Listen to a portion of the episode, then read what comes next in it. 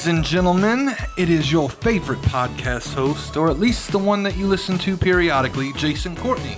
In studio, as always, with my good friend, business partner, and chief engineer, Olin Hyde. Olin, how's this fall weather treating you? nicely. Um, you know, it's been kind of cool, but it's it's North Florida, and a lot of people don't understand what that means. If you're not from this area, we'll go from like 100 degrees during the day to like 40 at night, and you know, so you wake up and you need a jacket, but by But 10 by o'clock, lunch, you want to be Yeah. naked, and, and by the time the sun goes down again, it's It's cold again. Yeah, it's ready Yeah. for fire. yeah. So, but it's been good. Like, It has. It, it's been enjoyable. I've been jet setting around the country. So I was in Chicago with you uh, two weeks ago. I was in Denver last week, and it was actually colder here in Pensacola than it was in Denver, surprisingly. So yeah, we have one of those weird cold Crazy, fronts that yeah. move down. yeah. So we're back in studio recording another podcast, drinking some bourbon. We got some Michter's bourbon, small batch, Yeah, and uh, I'm excited to try it. always solid. Oh yeah, that's good. So it's uh it's a light. I say light. It's forty-seven point five percent alcohol by volume, ninety-one point four percent proof. Um, it's got some great flavor notes, and I, I can actually taste the bitters pretty well too. Yeah. Just chilled today because we didn't have large ice cubes. Yeah, we got a new fridge slash freezer here at the office, and uh, somebody moved over our empty ice tray. We appreciate that, whoever you are. Thank you so much. Yeah. And then I got here. I've been out of the office for almost four weeks, and go to fill up the ice tray, and what happens? The water's empty in, the, in the filtered water machine, which was one of my chief complaints when I was in the office every day. Is like people just empty it and leave it instead of I'm like I get it, it's heavy. There's a, several ladies in the office. Like I, I'll change it. It's not a problem. It's just going up there and it being empty is so frustrating. So. And Yeah. of course, that's the day that you know you're in here and it happens. Of course. That is the law of Jason. So, man, I'm enjoying this drink. I'm going to take another sip and then we'll jump into it. well, what are we talking about today? Well, we're uh, we're freestyling a little bit, but I uh, I do want to talk to you. You got a an exciting opportunity that we haven't really talked about on the podcast yet. So, you want to you want to bring everybody up to date on what is Olin Hyde doing? Killing himself. That's all. Pretty Uh, much morning, noon, and night, right? or- yeah, burning the candle at all ends at once. So let's see. Two kids, a wife that works a full time job, a puppy, a big puppy, a massive puppy, like small horse puppy. Yeah. Moved in less than 10 days. Interim, soon to be official president of Courtney Pride LLC, Office Pride of Pensacola. Project manager for scooters. project manager for Scooters Coffee Development, Pensacola, South Alabama. So all that was not enough, guys. He he has all that on his plate, and he said, "You know what? I'm gonna start a brewery." And so, heck, six eight months ago, you started out buying some land, you and a business Yeah. partner. Um, as we have learned in scooters, the permitting process and process to get anything productive for society done is excruciating. Yeah, and the city of Milton's worse than Gulf Breeze, believe it or not. Wow. So he decided, you know what, this is isn't fast enough after six months. yeah. He yeah. decided, you know what, we're gonna change this up, and had the opportunity to acquire another local brewery. Yeah. And so now you're running Closed it. closed Did a little bought, sprucing up. bought it, closed it, refreshed it, reopened, same name. You're Yep. gonna transition later to your name, Yeah. right? Yep. So so and it's a full brewery with With food. food, kitchen, Yeah, no liquor kitchen, yet. No liquor. Maybe ever. I don't know. That's a tough one. Yeah. I, so I Maybe not in the brewery part, but uh, downstairs. yeah, it's in an old post office that has a basement, which is highly unusual in Florida. Um, but yeah, we're talking maybe you know speakeasy down in the basement. So maybe some liquor down there. Okay. Because as many of you are aware, I'm not a big beer drinker, but as many of you know, I am loyal to my friends. So as soon as I flew in from Denver, we came up and um, was it no, it was Chicago. Yeah. As soon as we got back from Chicago, because we stayed an extra, you had to come back for the grand opening. Yeah. Um, we stayed an extra day or two to celebrate our birthdays, and then came back and immediately went up there. And I'm going to tell you what, guys, I had one of the best strawberry ciders, Ciders, yeah. I've ever had. I mean, probably the best cider I've ever had outside of none. Like, it was just a great cider. Uh, Yeah. but everything we tried was delicious. We we had several. I mean, we ordered four or five food items and just like shared bites Yeah. with everybody. We had the pretzel bites with the beer cheese, which does have a little bit of heat. Just say, you know, a lot of bit of heat for me, but I'm kind of a pansy. Uh, we did the tachos. Uh, was that a spinoff from one of your favorite locations in No, Pensacola? no, I did not have any say in the menu. Uh, actually, like, No? I mean, they created it, and then I said, "Looks good." Like, I Oh, did, I wasn't like, "Hey, we have to I didn't have know if you guys were like, guys, I had these tachos one time at this place, and you got to bring them over. yeah. Or what was the sauce with those tachos? Like a avocado ranch? No, it was it was a like a cranch, like a cheese ranch, Yeah, queso ranch. queso ranch. Yeah. Yeah. So we don't have that. So No, no, those recipes are gone. we didn't have. The, I had the burger. Uh, Steve had the charcuterie board, which he calls charcuterie. Sharp coochie. Yeah. So everything was really good. But you know, So you're two weeks in now. yeah. What's what's the big takeaway? What's the one thing if you'd have known six eight months ago this was coming that you would have done differently? So I think, you know, a good lesson that came here, you know, to talk about is we've both started businesses, but we've both forgotten how much work is involved. Because you had a little bit of that type of revelation when you did your scooters training where you were in the store for two weeks actually having a sling coffee and you were like hey guys respect the the production that we're getting ready to have out of these stores and that was kind of the same thing for me the reminder was just like it's a lot of work to start up a business and get people trained and in place and get it running smoothly where you're not having to be there all the time making sure that things are getting done Yeah, I mean, just the two weeks that I spent training, like, first of all, in this job, I sit on my butt a lot. Like, I get up and walk around and Yeah. talk to people. It's a lot of sitting. When you're in the restaurant industry, there is no sit. There is get up and go, go, go, go, go, go, go some more. Yeah.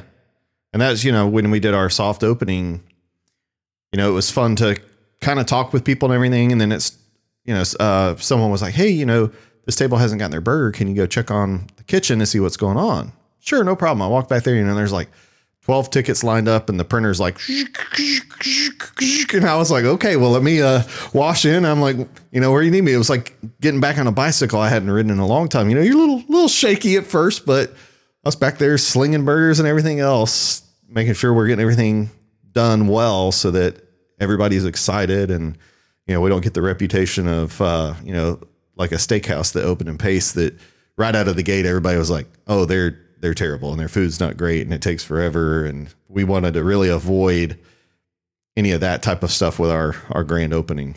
Yeah, that is that's the key to a soft opening is to find out where you're lacking a little bit, right? Make some adjustments. Do we need an extra staff person? What's you know, how does this you know you just don't know it's a test run with friends and family typically so that Yeah. you have a little bit of grace, hopefully, But- right? but it's a lot of work. I mean, and that's you know the big reminder is, hey, it's great, and you and I are have both said you know we're empire builders, but at each time, and this is the crazy part about this. This isn't the first time we've started a project and then been like, oh crap, I forgot how much work this was because we did it when we bought Tampa, and we were having to go down there once or twice a month and help do startups and help do hiring and help do sales and we were like man this is this is work and then you know we did it again recently with scooters and on both ends from the real estate side Well, that of it. was a little different for us because while we did have to find an office in Tampa, it is nothing like finding real estate for scooters, right? Yeah. So that was, I mean, honestly, I don't think unless we had the best real estate agent in the world come find us, Shout out to Brian, yeah, has been fantastic. Um, Chris, that we don't know if he really exists. oh, but Chris Palmer, yeah, that guy. If he's out there, he's he's awesome. He's awesome. We've never met him or actually spoken to him. We've seen emails copied with him and talked about by Brian, but never never actually seen or talked to the guy. But you know, power behind the throne or whatever. we got we've got some great sites thanks to them, you know. And for for us realizing what it takes to bring a concept to market, you know, with Office Pride it was different. Office Pride you can literally operate it out of your house. Many people do. It it's not that way for a scooters or a brewery, right? Like you have Yeah. to present that fun inviting culture there that like that that look that that's why scooters is very you know big on curb appeal they want you to have aesthetically pleasing yeah. location Well, and you know, that's part of the reason we went with the franchise there. And like already having done this so many times, probably there's so many business owners that they get out there and they get started and they get frustrated because it's like several years later and they feel like they haven't gotten any better, right? They're still in the Mhm. slog. But like I immediately was like, hey, we need to start getting processes in place. We need to start getting people in place. Like my goal is not to have to be here every day, you know, to help close or to help open or to make sure that everybody's shown up and that everybody's delivering the level of service we want. But as we know, that's that comes with the the processes, and that's you know with scooters. That's why we went with a franchise because obviously neither of us have ever run a coffee kiosk, and so we don't want to have to learn those hard lessons of okay, well, how do we set things up and how do we train really well and how do we hire really well and how do we keep people really well and how do we make sure that drinks are going out the window really quickly and it's the same thing with a brewery. I'm already like, okay, so how do we set things up for success where it's not dependent on the owners of the, the business to be there? And I think that's the shortcut that, and it almost comes from the E Myth, really, because the E Myth Revisited talks about this. Like, I haven't read that book in probably 10 years, but it comes down to that simple phrase that you've probably heard if you've read any business books or been around any business talks, someone has said this to you and you may not have known where it came from, but you have to work on the business and not in, the, business. And that that quickly became my, my focus for this new venture. Yeah, and so we talked a little bit there about you know opening with a franchise versus owning, you know, kind of coming to concept with your own idea. So you and I were during lunch discussing numbers, and your your opening week was a solid week, much better than the previous owner had. Yep. You know, Probably 80% of what a normal week would be or what we we would anticipate a normal week to be. Yeah. And so with a franchise, so a good buddy of mine, Grant Johnson, who opened their first scooters a couple weeks ago in uh, Casper, Wyoming. So he and I had been texting back and forth with Chris about their grand opening. So their grand opening day, and this is what a franchise brings to to the table: marketing, processes, the people side of things. They did fifty two hundred dollars their first day. Which folks, if you don't know, that's a lot. Their opening week, and this may not be sustainable, but we'll we'll find out soon. Their opening week, they hit an astonishing forty three thousand dollars in revenue. yeah. Which is just mind-boggling. Yeah, especially when you think about how much they probably gave away, because there there's a lot of half offs or two dollars Sign off. up for an app, Yeah. you get a free coffee, yep, all that. Right, that's astonishing to think about how much they probably actually did. But if you annualize that number, that's a two point two million dollar store out of the gate. Yeah. Which this, you know, common knowledge here, or I shouldn't say it's common knowledge, but th- that is way above what Scooters publishes in their franchise disclosure document for the average sales for the entire system. But because of the training that he received, the staffing that he was prepared for, they were able to handle it. Yeah. You know, we'll see in the coming weeks if they are able to maintain that. Even if it drops off 20%, that's still a heck of a store. Yeah. Well, like you said, most, if that was a mom and pop shop, so to speak, that would put them under in their first week. Oh, absolutely. They probably would have run out of product and they wouldn't have been Which able they to. were having an overnight product, and luckily Scooters makes all that available, right? So, I mean, it's similar to you guys. If you guys had opened with if we'd done that much, a seven thousand dollar day, Yeah. you'd probably be out of beer, out of food, and like uh yeah. Well, and that's the the challenge for us too. Is like we're growing from basically nothing. yeah, and so we're bought something that was extremely poorly run. yeah. And are changing the name and appreciation for it and the expectations. Yeah, but exactly. So we're we're still having to trial and error a lot. Where with scooters, all that's done for us. We don't Yeah. have to trial and error and think, okay, well, how many staff do we need, and how many kegs do we need to have, and you know, what's our our sell through look like, and you know, how much do we need to order from the food truck to make sure we don't run out of food on Saturday, and Yeah. all those things.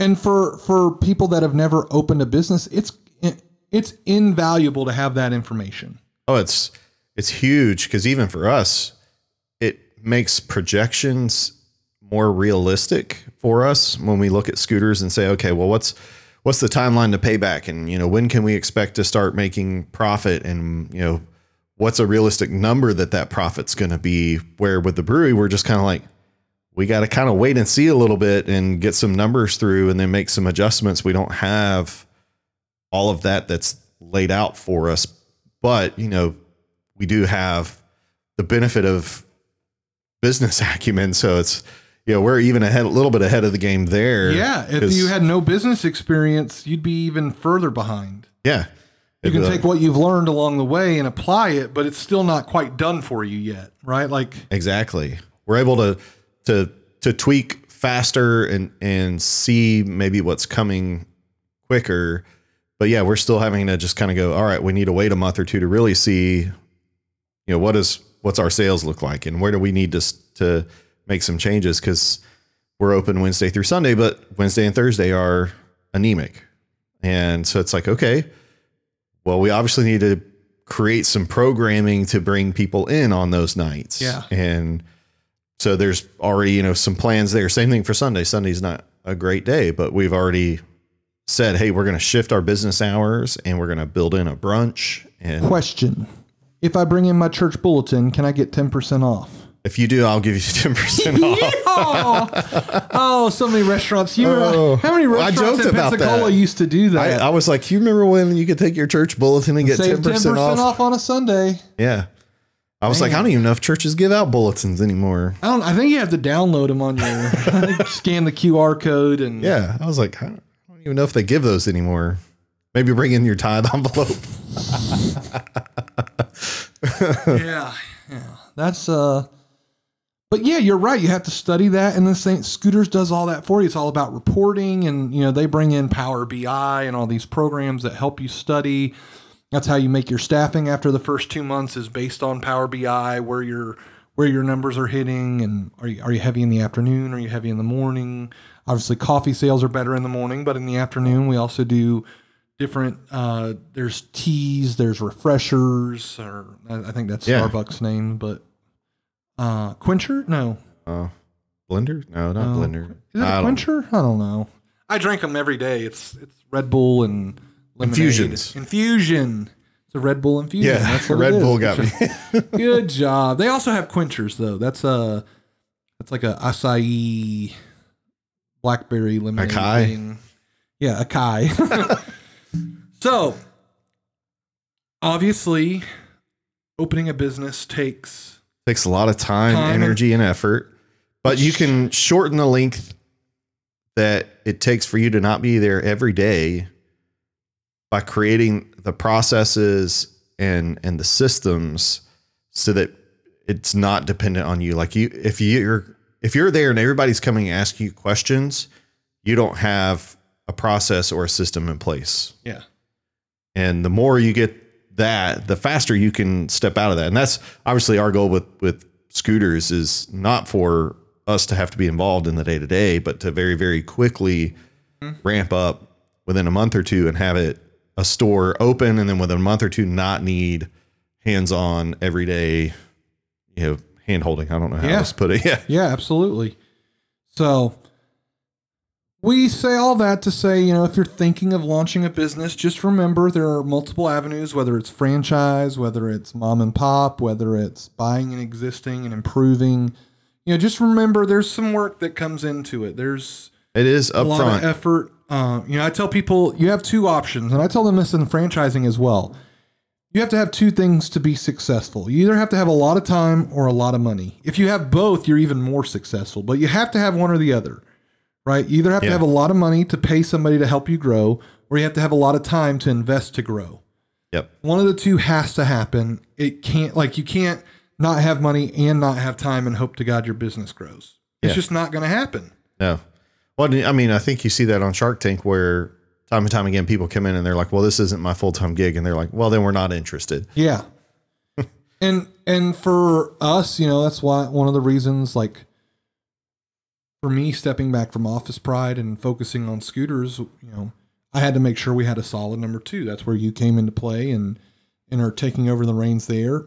But for me, I've got to focus on scooters development, bringing them up to speed before I can step back and but at the same time know that my first child is still well taken care of, right? And Yeah. and I think, you know, right now, yeah, you're very hands on in the brewery and having to be there often. And, Yeah. but the goal is for you to not have to do that. Yeah. The goal is to be there because I want to be there and it's fun to be there and I enjoy it, not because I feel like, Which is not the case currently. Right, yeah, currently, yeah. you have to be there because yeah, if somebody God only calls out knows. or if things pick up, then you got to know. jump in. yeah. So, well, we appreciate you guys enjoying this uh, bourbon with us. We uh, we enjoyed that Michter's and It put is all down gone. pretty quickly. Yeah, I'm ready for another one. So, just uh, try and decide what's the best route for you. Is it franchising? Is it independent? And then uh, lean into it 100%. Don't half-heart it. We'll see you next time on Old Fashioned Working Whiskey.